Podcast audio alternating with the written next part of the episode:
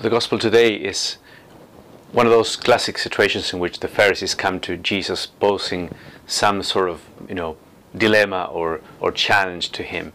Uh, notice in the first place how uh, um, ill-willed is the whole thing. You know, they first of all they come with this mixed group of Pharisees and Herodians.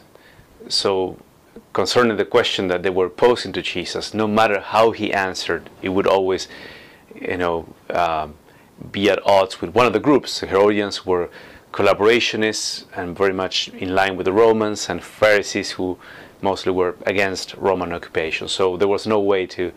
Um, so the whole thing was already, um, you know, rigged to uh, to place Jesus into a sort of problem or confrontation. Um, there was no really honest desire to to find a good answer. They also start with this sort of you know uh, uh, you know uh, words of um, praise to him. You're you're a good teacher. You're not concerned with anyone's opinion, which uh, it's actually true. I mean, even their Jesus' adversaries would recognize in him someone who was honest and um, would not just go by what people wanted to hear from him. But in this case, they just do it to kind of hide their their intrigue and their uh, their cunning, and so and they come with this question: Should we, you know, we are religious Jews and and and we're unjustly occupied, and is it lawful? If it, is it immoral before God to pay this tax, or are we just, you know, are we betraying our nation by paying this tax, or or no, or should we honor the Caesar or not?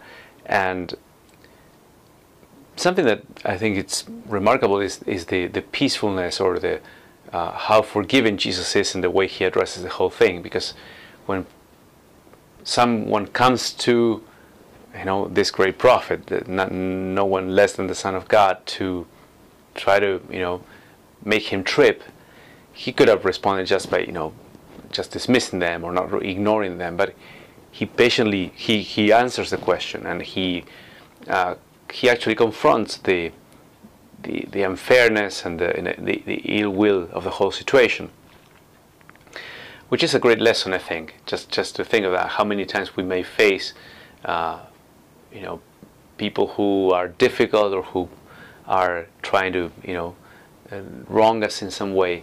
Well, obviously, the spontaneous reaction is to react, you know, with anger or in, in a vengeful way or losing our temper um, Christ here is a pattern. It's, it's, worth just looking at him, contemplating his heart, his reaction, why he says the words he says.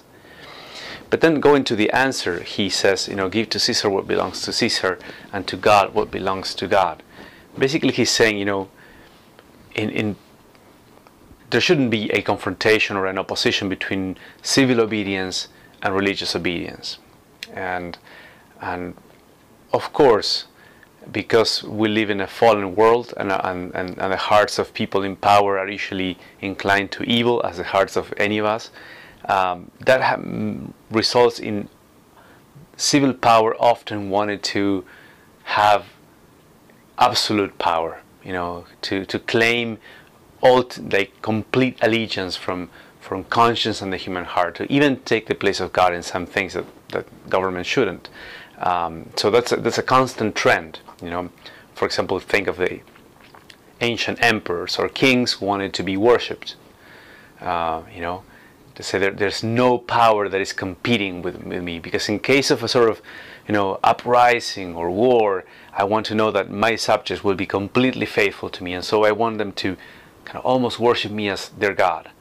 Uh, and so they would even see other religions that didn't recognize that as rivals to them, right? So but in spite of that tendency, notice that Jesus doesn't back up on that. He says, you know, there's a legitimate sphere of authority in civil issues that doesn't conflict with um, with, with faith in, in, the, in God, if it's well correctly understood, right?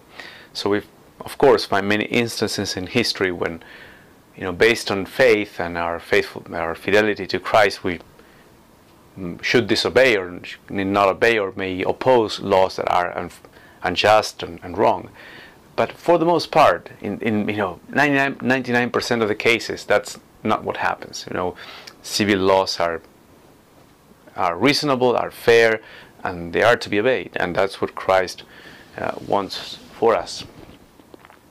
um, so maybe you know our meditation today can uh, can take us to one reflect on the character of Christ and how he confronts his adversaries and uh, and how smartly and deftly he you know he um, he responds to them, but also how peacefully, without without anger, without violence, uh, kind of um, shedding light on on their um, on their hypocrisy, and then also maybe on this issue. Right now, we're living in this time of uh, some sort of tension between civil power and and, and church authorities uh, with all the situation of the, the, pandemic, and but still the principle holds. You know that, that we need to be to uphold the importance of authority and, and order and unity in society, even when that you know authority can make mistakes, but that doesn't take away the le- legitimacy of it.